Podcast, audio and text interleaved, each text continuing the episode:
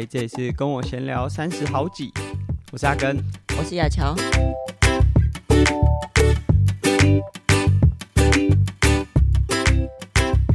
哇，很久没有做这个系列的节目了。但在节目开始之前呢，先和大家分享这一集是第三季的第十九集。那我们上一次就是在第十集的时候是没有做到听众 Q&A，就大家没什么问题。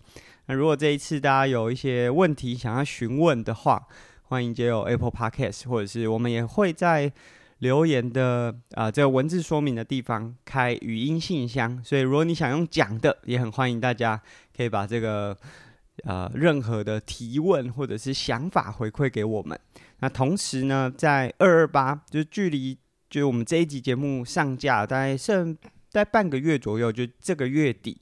二二八的时候，我们有出发吧小铁人的算分享会，但它不会单纯只是一个单向的，就是我一直讲，它是可以带小朋友、家长带着小朋友一起来互动，然后同时在活动的中段会有像展览的形式，那尾声的时候呢，也会有运动的体验，而且这个运动体验是大人小孩分开的，所以家长就可以不用带着小孩一起操作运动。大人有大人的运动，小朋友有小朋友的运动，所以应该会是一个蛮丰富的午后。那欢迎大家在这个廉价的尾声，二二八廉价的尾声，带着小朋友一起来参与。那这一集的节目呢，是我们久违的乔来了。我们这系列应该只做了两三次节目，就中间虽然有邀请雅乔来分享关于游泳器材和这个选手赞助的一些经验，嗯、但是。呃，我们这个第三季啊，本来有一个主轴，就是希望来分享雅乔产后复出，因为她要参加的普悠玛的一一三，哎，距离普悠玛一一三大概不到就一个月，大概不到三十五天吧。嗯、对，我们录音的当下，那这是当初还没有小朋友还没有落地之前设的一个小目标啦。那希望说产后可以回归到运动的生活。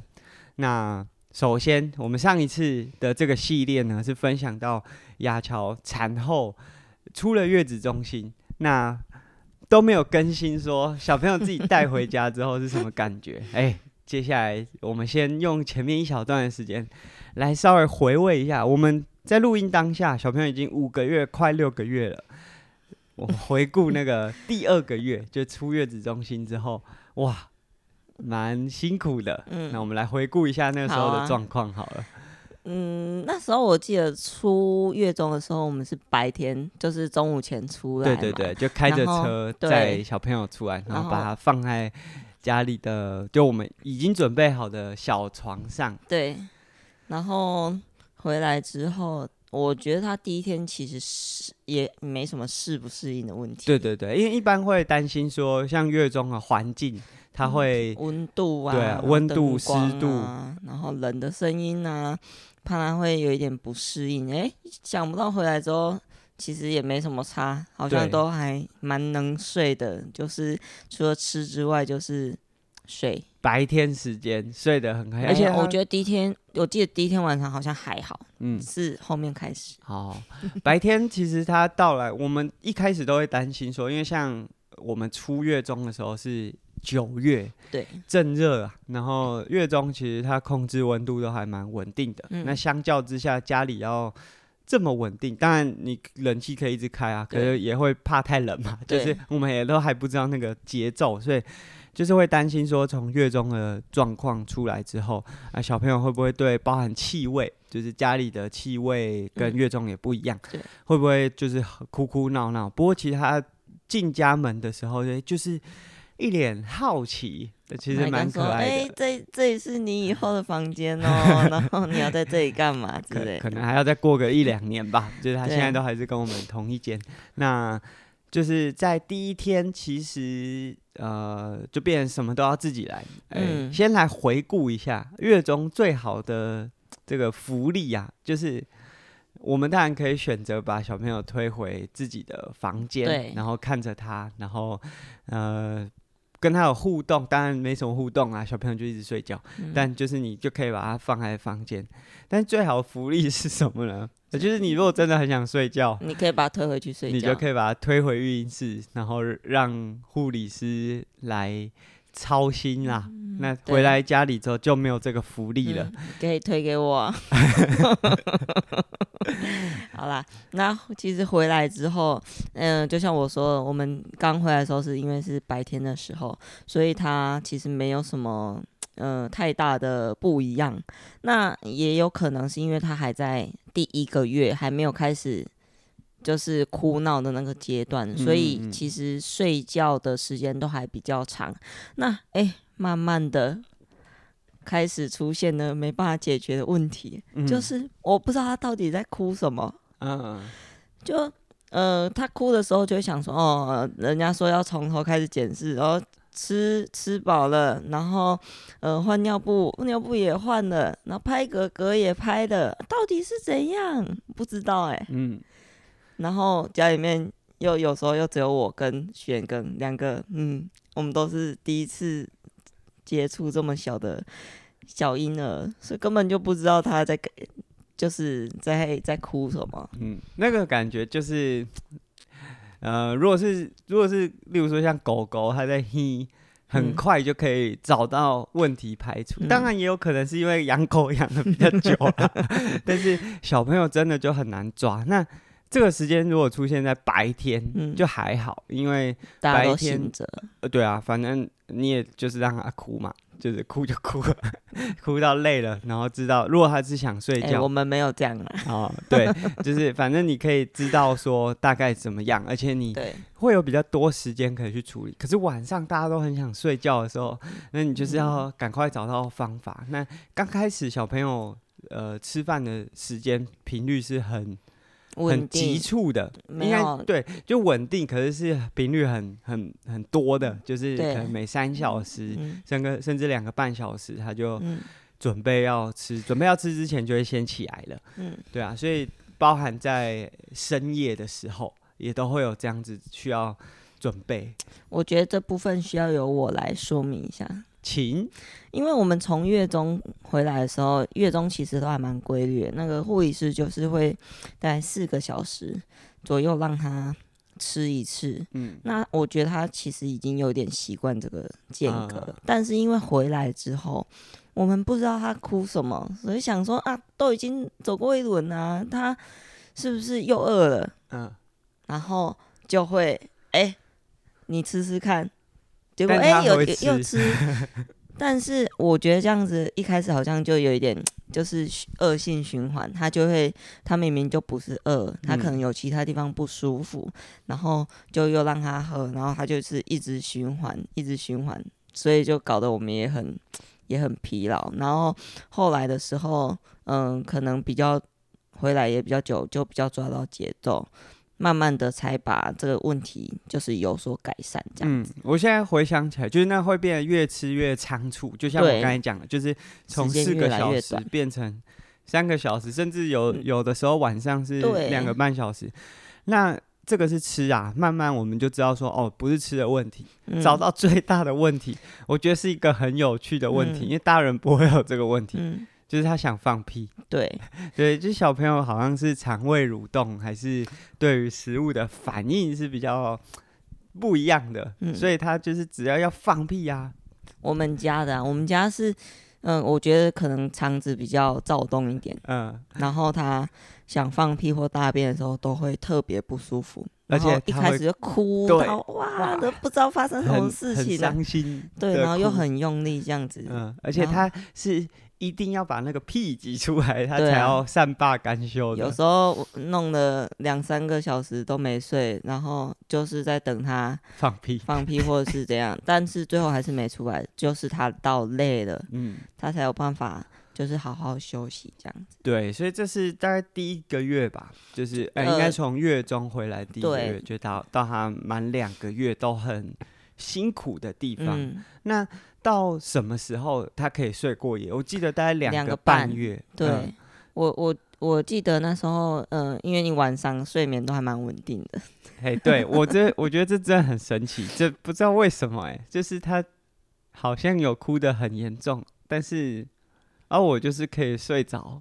你第一个，他又不在你那一边，他就是他的床就是会在妈妈那一侧啊，不然放你旁边试看看。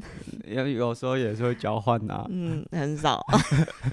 好，然后第二个是，我觉得有一部分是妈妈晚上本来就不敢睡得太熟熟。对，就是我们会。睡到一半，然后起来，怎么那么久没有、没有、没有、没有叫你？是不是怎么了？然后赶快去摸一下有没有呼吸。我记得有一天早上起床睡很熟，对啊，然后然后徐大乔第一件事情，竟然是把手伸到他鼻子前面。我想说你在干嘛？哎、欸，很多一定有很多妈妈这样子，不信你你们在下面留言，让雪哥知道一下。好，就是对啊，就是我们一直到两个半月，他才可以睡得比较稳定。然后，那我要跟大家分享一下他是怎么办到的。好，就是他其实晚上的时候，那个时候大概都是十点多、十一点会再喝一餐。那照理说，他就是再就是夜奶嘛，可能是两三点那个时候要喝。啊，我有时候还蛮纠结，我到底要不要先睡？我睡了之后，啊，就两三点又要起来啦。嗯、然后后来我就想说，嗯，诶，我有看过说，呃，他有办法连续睡四个小时到五个小时以上，然后体重也有五公斤了。那他有可能有机会可以睡过夜，就是可以有更长的睡眠时间。那我就开始观察，我就想说，嗯、呃，他晚上在那两三点的时候在那边哭哭啼啼，就是。叽叽叫的时候，到底是想要吃了饿了，还是想要继续睡睡不回去？然后我又发现他晚上那一餐醒来的时候，其实是眼睛没睁开的，然后只是应该是很想睡，对，然后在那边听。那我想说，哎、欸，应该是睡不回去哦，我来试看看，我就塞奶嘴，嗯，然后就安抚一下，像果不其然，那一天就睡过夜。我说啊，皆大欢喜耶，好棒哦！而且其实应该到现在，有的时候还是会偶发这样子的状况，最近比较少，就是有变少，嗯、可是他还是有可能就半夜两三点，然后啊突然发出 那种很。凄惨的哭声，对，很好像真的哦起来了，哎、欸，可是你去看他其实还没，然后就赶快补上，嗯、他应该就有机会睡着。然后或者是有时候现在现在就是有时候不用理他，他就可以自己再睡回去。他发现没有人理他的时候，也有可能可以睡回去，嗯、对啊，那这是呃从出月子中心到这个一个半月，嗯、就等于是他两岁两个月半的这个过程，嗯、呃，中间有一段时间是哇。很辛苦，很辛苦的，嗯、就是很难抓。你、不要这样一直看我，感觉好像我没怎么贡献。就说真的，我有的时候就是有起来，我会，因为你有时候会发现，哎、欸，你哎、欸，你有起来过，那是已经真的死掉了，就是真的起不来了。但代表我还是有贡献的嘛？你不要这样用那个眼神。好，就是有时候许愿跟隔天要一早出任务。那时候好像去北海岸拍什么东西吧，嗯，然后他就要从园林，然后一大早可能四五点就要起床，然后开车要到台北那边去工作。但前一天晚上小朋友就没睡，嗯，然后他就用很晚，他又眼睛睁超级大，然后。但是你抱着他的时候，他是不太会哭闹的，他就是一直在那边发呆。嗯，但是你要让他睡，他就开始爆哭，对，他就不不开心了。所以那那几天我都跟他耗到大概两三点，然后大概早上嗯、呃、六七点左右又起来了，所以那阵子还蛮辛苦的。嗯、就你也不知道他到底在坚持什么，但是他又没有办法睡。必须说，徐亚乔真的是一个，我想象不到她是这样的妈妈，在她还没当妈妈之前，因为她以前做什么事情都还蛮蛮耍耍的，包含现在就是要准备器材啊，都是要看什么事，对，就所以所以我才说嘛，就是跟我想象中的完全不一样。就像准备那个自行车比赛器材啊，他还有那种全运会会忘了带跑鞋这种这种事情发生，嗯、但是他在。顾小朋友，就无论是做功课啊，或者是呃小朋友睡觉啊，哇，真的是。无论是做功课也好，还是那个用心，因为像我就有可能是那个把小朋友的作息弄弄坏的，因为像雅乔刚才会说不是啊，哦，可以睡着都是好事。像雅乔刚有说，他可能小朋友呃半夜哭，然后我就会想说。啊，那就那就饿啊，就喂看看嘛。就跟你说不是饿，每次哭的就是饿。就如果再喂下去啊，就有可能到现在都还不能睡过夜。所以就是他在当妈妈上面真的是哇，超级，我很佩服。那我们接下来就要讲到。运动的这个区块，因为我们本来就想象说啊，出了月中，月中我们上次在讲的时候，就是不太能运动嘛，没有运动环境。那、嗯、回来之后，至少可以交替啊，嗯、就是我好，就算晚上不起来啦，白天至少有我顾的时候嘛，那是不是有你可以去运动的时间点？但是就像刚才讲，我在白晚上睡不太着了，白天怎么有力气运动？所以你大概是从什么时候开始才比较有办法开始运动？然后你是从什么运动开始切入，恢复到嗯、呃，不能说稳定。嗯、如果依照我们的标准，那都不算稳定，但至少每个礼拜会可以开始运动。嗯。嗯，我记得是我快回去上班的时候，十一八九十十一，就大概小朋友已经三个月左右，嗯，然后那时候已经快回去上班了，那那时候学庚的工作可能也比较刚好，什么工作就没有可以在家里，你对啊，你那你出门干嘛？那那很少，好不好？那时候超级少出门，就没有工作。好，反正就是因为晚上也睡不好嘛。那早上其实都非常想补眠。那轩哥就会一直说：“啊你，你你要不要去动一下？”那我就觉得你洗在公山，然后我就很累，很想睡，你还一直叫我动。那后来好不容易就是快回去上班了。那回去上班的时候，当然小朋友都在家里面让玄庚照顾，我就可以。有比较多整个呃空闲的时间，就是就完整时间啦，不会被切断说要顾小朋友，也不能说是空闲啊，就是在上班。哎、呃，也也是啊，就是比较相较自由很多，就比较能做自己的事情。对啦，做自己不是说自由，因为你就是上班，他就是要进学校，只是说相对来说他不用 像顾小朋友，你就会被切断嘛，你可能 就需要像例如说像我们现在。录 Podcast 是借由他这个每天睡觉最稳定，吃完第一餐之后一定会睡三个小时的这个时间点，嗯、对，对啊，那呃后面他可能这时间点就会比较不稳定。对，那出去上班就至少可以切开，就是、嗯、呃早上呢，例如说出去八点到中午十十二点一点，嗯，那这个时间就会是你的，对啊，对，就比较有感觉到自己。一个完整的时段，这样。嗯、那那你一开始决定要从什么运动开始着手？嗯，我当然就是重训啊，嗯，因为我想说这样子就是比较能快速的达到我想要恢复肌力的那个效果。嗯，但是问题来了，我。做没几次之后我就受伤。嗯，其实，在重训之间，有时候也是会安排小，就是在二十分钟、三十分钟的跑步和骑车啦，就是轻松骑，然后去感觉一下说上到车子是什么感觉。嗯、我记得你刚开始骑车的时候很挫折，嗯，嗯，生理上和心理，心理上当然就是像你看到那个瓦数，会想说啊，这个瓦数已经是我的极限了。但生理上呢？你在骑车的时候什么感觉？骑车的时候感觉，呃，就是坐上坐垫的时候，你的臀部跟下肢会很、很、很不舒服，很酸痛。嗯，对，很容易酸痛。嗯，有可能是因为在生小朋友的时候，你的身体被撑大，然后肌力整个又退。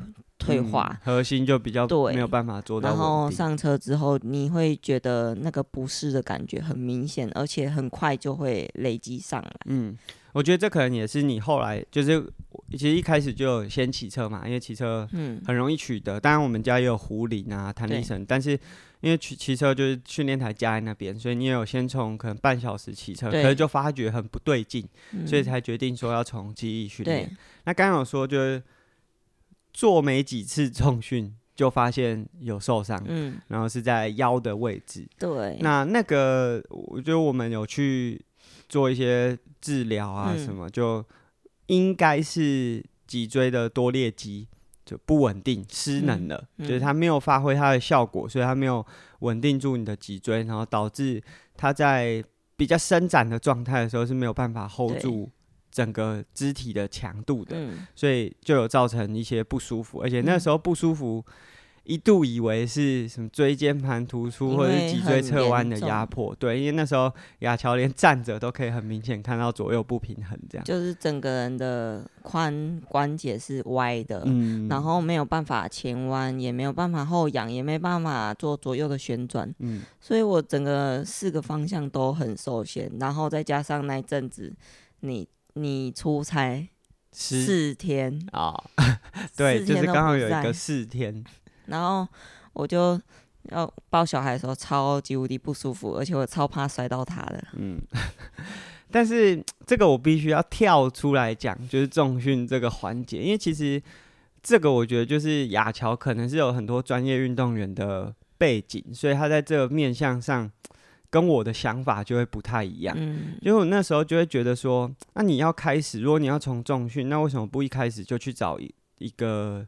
呃，训练的单位，因为像我那时候想要回去打棒球，嗯、我觉得当然我有自己训练的概念，甚至我没有一个动作是我不会的，嗯、但是我都不是专项，就是我对这个不不熟悉，那我觉得是请一个教练来协助我，我当然可以回来自己做，可是课表安排由他来制定。但亚乔那时候都会觉得说，那他要先练到某个程度再去找教练，就是他要让他的身体已经达到某个程度再找教练，他才会有训练的效果。那我觉得，因为我没有当过孕妇，你也没有当过孕妇，嗯、我们都不知道生完之后可能会有什么样的问题。那为什么我们就相对来说，你就是这个期间的新手，那为什么不去找教练？所以我自己会觉得说，假设可以。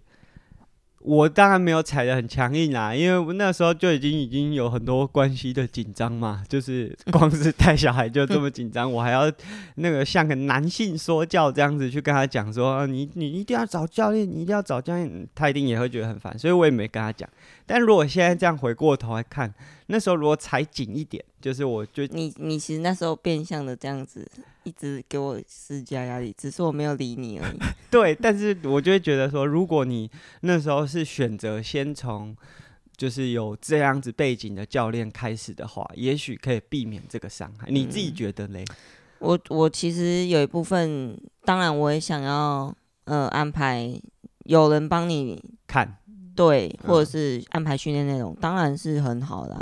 但是我觉得。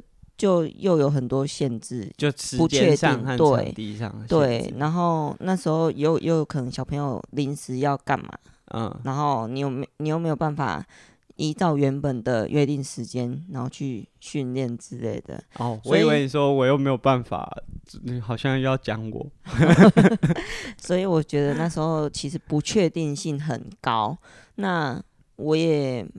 不想要就是这样子都讲好，跟跟人家教练讲好，然后又临时调整什么，嗯、我就觉得说，啊好，那因为前面我可能可以自己先做，嗯，我就自己先开始。那等我们可能真的比较稳定，或者是时间上控制都很 OK，我我再来就是找教练操作这样子。嗯，对啊，所以但如果假设是对接下来新手妈妈要重新回复，你是不是如果这一步你就会建议她？就一开始无论如何，就算只要他有想开始练的，嗯，我觉得因为因为自己可能会有一点过往的迷失，对对对，你就是会觉得说，呃，我之前都怎样怎样，就算你自己认为，嗯、呃，降了强度之后，可能动作上的改变你会没有发现，所以如果你能一开始就找人帮你调整、帮你安排、帮你看，我觉得这样是最好的。嗯，那。我还有一点就是，你因为刚开始带小朋友，你一定会很不放心嘛。那我觉得大家也用你，你都我你用你的时候，我都会想说，你是不是要又要讲我什么？你说我们带小朋友的时候，我，我是在跟听众讲，因为你的眼神非常锐利，我就要看着你说啊。好，那如果大家在嗯。呃刚生产完之后，想要回归职场，或者是想要开始训练，那我也建议大家可以，嗯、呃，可能事先就先去做功课，要找第三方可以帮你顾小朋友的，嗯、不管是一天也好，半天也好，或是两个小时、三个小时这种都没关系，嗯、就是至少先再多协调一位可以帮你们，呃。原本的照顾者再多 cover 一下的那位人，嗯，这样子，对啊，就是呃，我们的这个伙伴就是强力伙伴，就是雅乔的妈妈，因为我们住在园林，那雅乔爸妈是住在彰化市，嗯，所以过来的时间大概是二十分钟到半个小时。那、嗯、如果是用火车加这个，就是骑一个共享单车转乘，可能四十分钟，嗯、所以。到后来有蛮多时候，就假设我有要离开彰化的话，嗯、就是可能去台北，或者是有什么活动的话，那雅乔又要上班，我们就是请雅乔的妈妈来协助。嗯、所以其实我自己就是当开始有小孩之后，我就会开始去思考说，如果没钱呐、啊，嗯、或者是没有人，没有人。到底怎么带小孩？这真的是一个很困难的事情，啊、所以很多人都会觉得说是钱的问题。可是其实大家从我们刚才讲到现在，嗯、其实钱的问题真的不是最主要。当然，就它可能会影响，就是尿布的等级。嗯、你可能然后你有钱，你可以买最高档的尿布；嗯、如果没有那么有经济条件的话，那你可能买便宜一点的。嗯、可是我觉得那个最大的问题。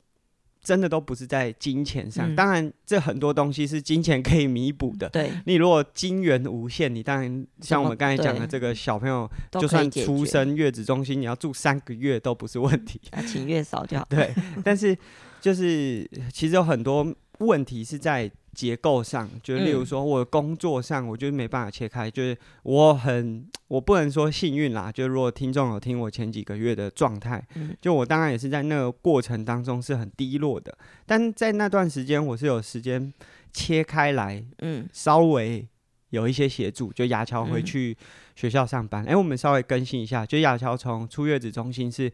呃，九月，然后他自己带到十一月，对，那就回到学校上班，一直到寒假，就是现在大家收听的寒假，才重新去请了育婴假，嗯、所以他中间有大概两三个月的时间是回到学校上班，然后大部分平日早上从可能八点到十一点这个时段吧，嗯、就是。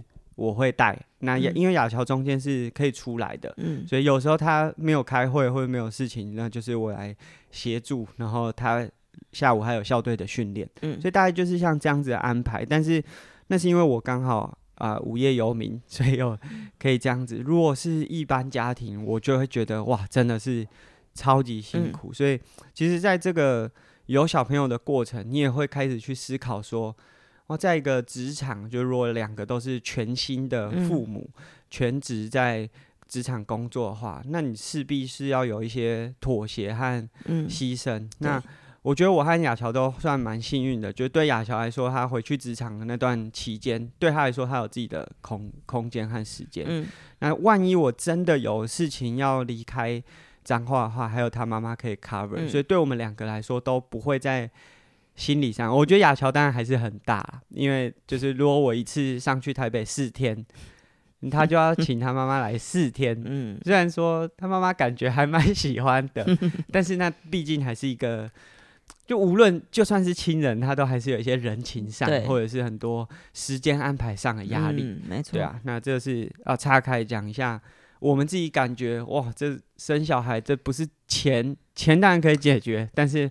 钱之外，不是只有钱的问题，对，还有很多问题，就是尤其是在台湾现在这样子的职场环境和经济状况之下，就是是蛮麻烦的。那呃，刚才讲到受伤中断，其实现在也慢慢恢复了，就偶尔还是会不太舒服，因为它有点像是伤后再回归啦。嗯、那等于是受了两次伤啊，因为生产本身就会有一个硬伤，嗯、在生理上会有一些影响。那因为就比较仓促，没有做好准备的训练，又造成腰部的一个受伤。那现在开始回归，说真的，回归也没有太久，可能就十五天。二十天左右，嗯、应该说是真的可以开始正常训练，也差不多这个时间，半个月左右吧。嗯、因为从那个美丽达杯骑完之后，那时候很不舒服。那时候去骑美丽达杯之前，其实已经调整成就是可以活动，但是不能活动太久。嗯，那那天去骑美丽达杯的时候，我真的是骑到快要停下来等活动结束，因为。腰的状况真的很不舒服，而且感觉又变得跟呃刚开始受伤的时候一样严重。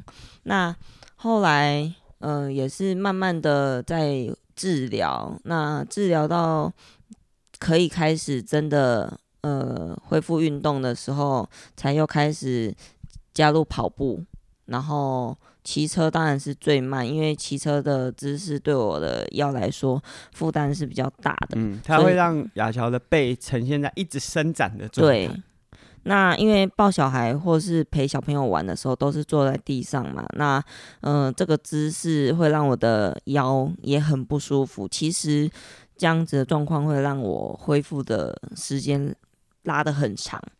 那接下来是因为。中间开始加入跑步之后，我觉得整个核心的稳定有慢慢的提升。嗯，那呃这样子的训练来说，帮助我在身体的恢复上，我觉得有呃比较好的改善。第一个是我核心比较稳定，我就变得呃不会说呃腰动一下我就很不舒服。哦，所以我觉得可以从跑步开始，再慢慢加强是。比较比较对我比较友善的，嗯，所以现在就是已经慢慢回归，但说真的，普悠玛就剩大概三十天左右，所以其实本来当然会希望说，呃，运动员的心态啊，就是可以比越好，就是成绩越好越好，呃，这听起来很怪，就反正就希望可以至少拿个什么嗯钱回来，呃、可以拿到奖金的那个程度，但现在就会觉得那就安全。无伤完赛，有完赛就。所以其实本来我们也有准备像计时车，嗯、可是像刚才讲的，就是腰的问题。嗯、说真的，如果用计时车，趴不下去，就好，就算趴下去了，可能骑完车之后也会很不舒服。嗯、所以可能这次就会用公路车下去比，嗯、然后就心态上以完赛为主。然后我们这个抓几个是几个，对啊，就看这个恢复的状态，也当做一个检视啦。那我觉得一方面。如果借由今天的节目，如果有新手妈妈，无论是不是从事田三项，回归的时候，嗯、第一个就是如果可以寻求专业的教练，我觉得也并不是说你要每周借由教练课来，对，呃，给你一些就是指导。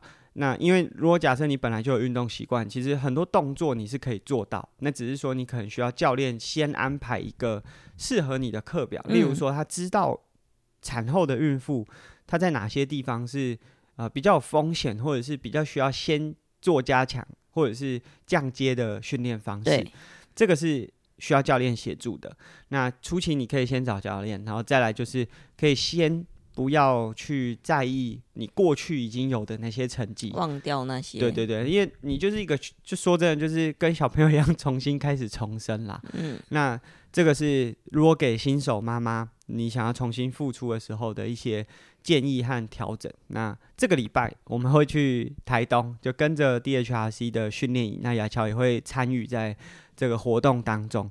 那希望说，哎，实际到了台东，换了一个训练的环境，心情上也会有一些调整。然后对他接下来要去参加普悠玛，因为训练路线可能也会接近，就是有更进一步的熟悉。说真的，雅乔对田赛应该没有什么陌生啦，但是隔了那么久的时间，然后没有。稳定的训练，那很多状况都跟以前不太一样。希望说他可以在普悠马顺利完成。那这是我们今天和大家分享，这是我们产后呃出了月子中心之后，开始想要恢复到正轨的运动训练上面，结果遇到运动伤害。那也有一些经验上面的分享，当然这都是我们个人的一些观点和想法。如果也许有一些伙伴是根本没有。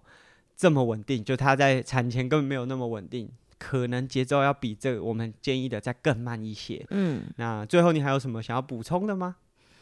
嗯，最后应该也是建议各位妈妈，如果要建议他们选好老公，是不是？啊，这是很重要，选不好就再选一个。嗯、呃，没有啦，就是嗯、呃，我觉得产后当然你会有很多时间是想要放在小朋友的身上，但是相对的，我觉得也非常需要一些呃个人的时间跟空间。那不管是你请呃花钱请别人协助你也好，或是家里面有呃朋友亲戚朋友可以帮你也好，那我也是非常建议大家一个礼拜至少有个半天，如果可以更长的话，当然更好。你这个眼神感觉就是在最好是可以出去三天两夜，好 让自己放松一下。对啊，哦，从来到出生五个月到现在还没跟小孩分开过一天，有点羡慕爸爸的三天 呃四天三夜。好，了解了。那下次就换你出去了。好，谢谢。好，那这是我们今天的节目啊。我们这一集是第三季的第十九集，所以如果如果有任何的 Q&A，包含这这个今天的这个主题，有任何的疑问和想法，都可以在这个听众留言，就是无论是 Apple Podcast 上，或者是你想要讲的，我们在下面的文字说明有语音信箱，就欢迎大家提出你的问题。然后我们出发吧，小铁人。就是在各个平台上，节目播出的时候已经呃结束了这个公益认购。那目前的这个书籍要捐出去的数量啊，已经来到一百五十本，所以蛮惊人的数字哦。非常感谢所有的听众，然后我们也陆续安排。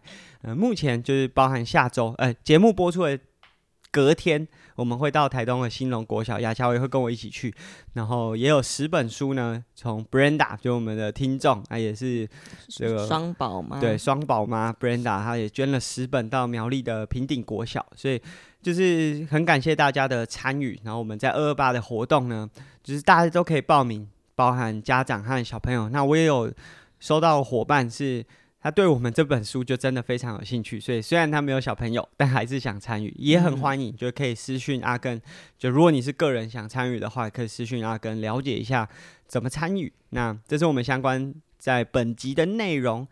如果呃对我们节目有兴趣的话，可以在 Apple Podcast 和 Spotify 上面给我们评价或留言。那我们下集节目见喽，拜拜。拜拜。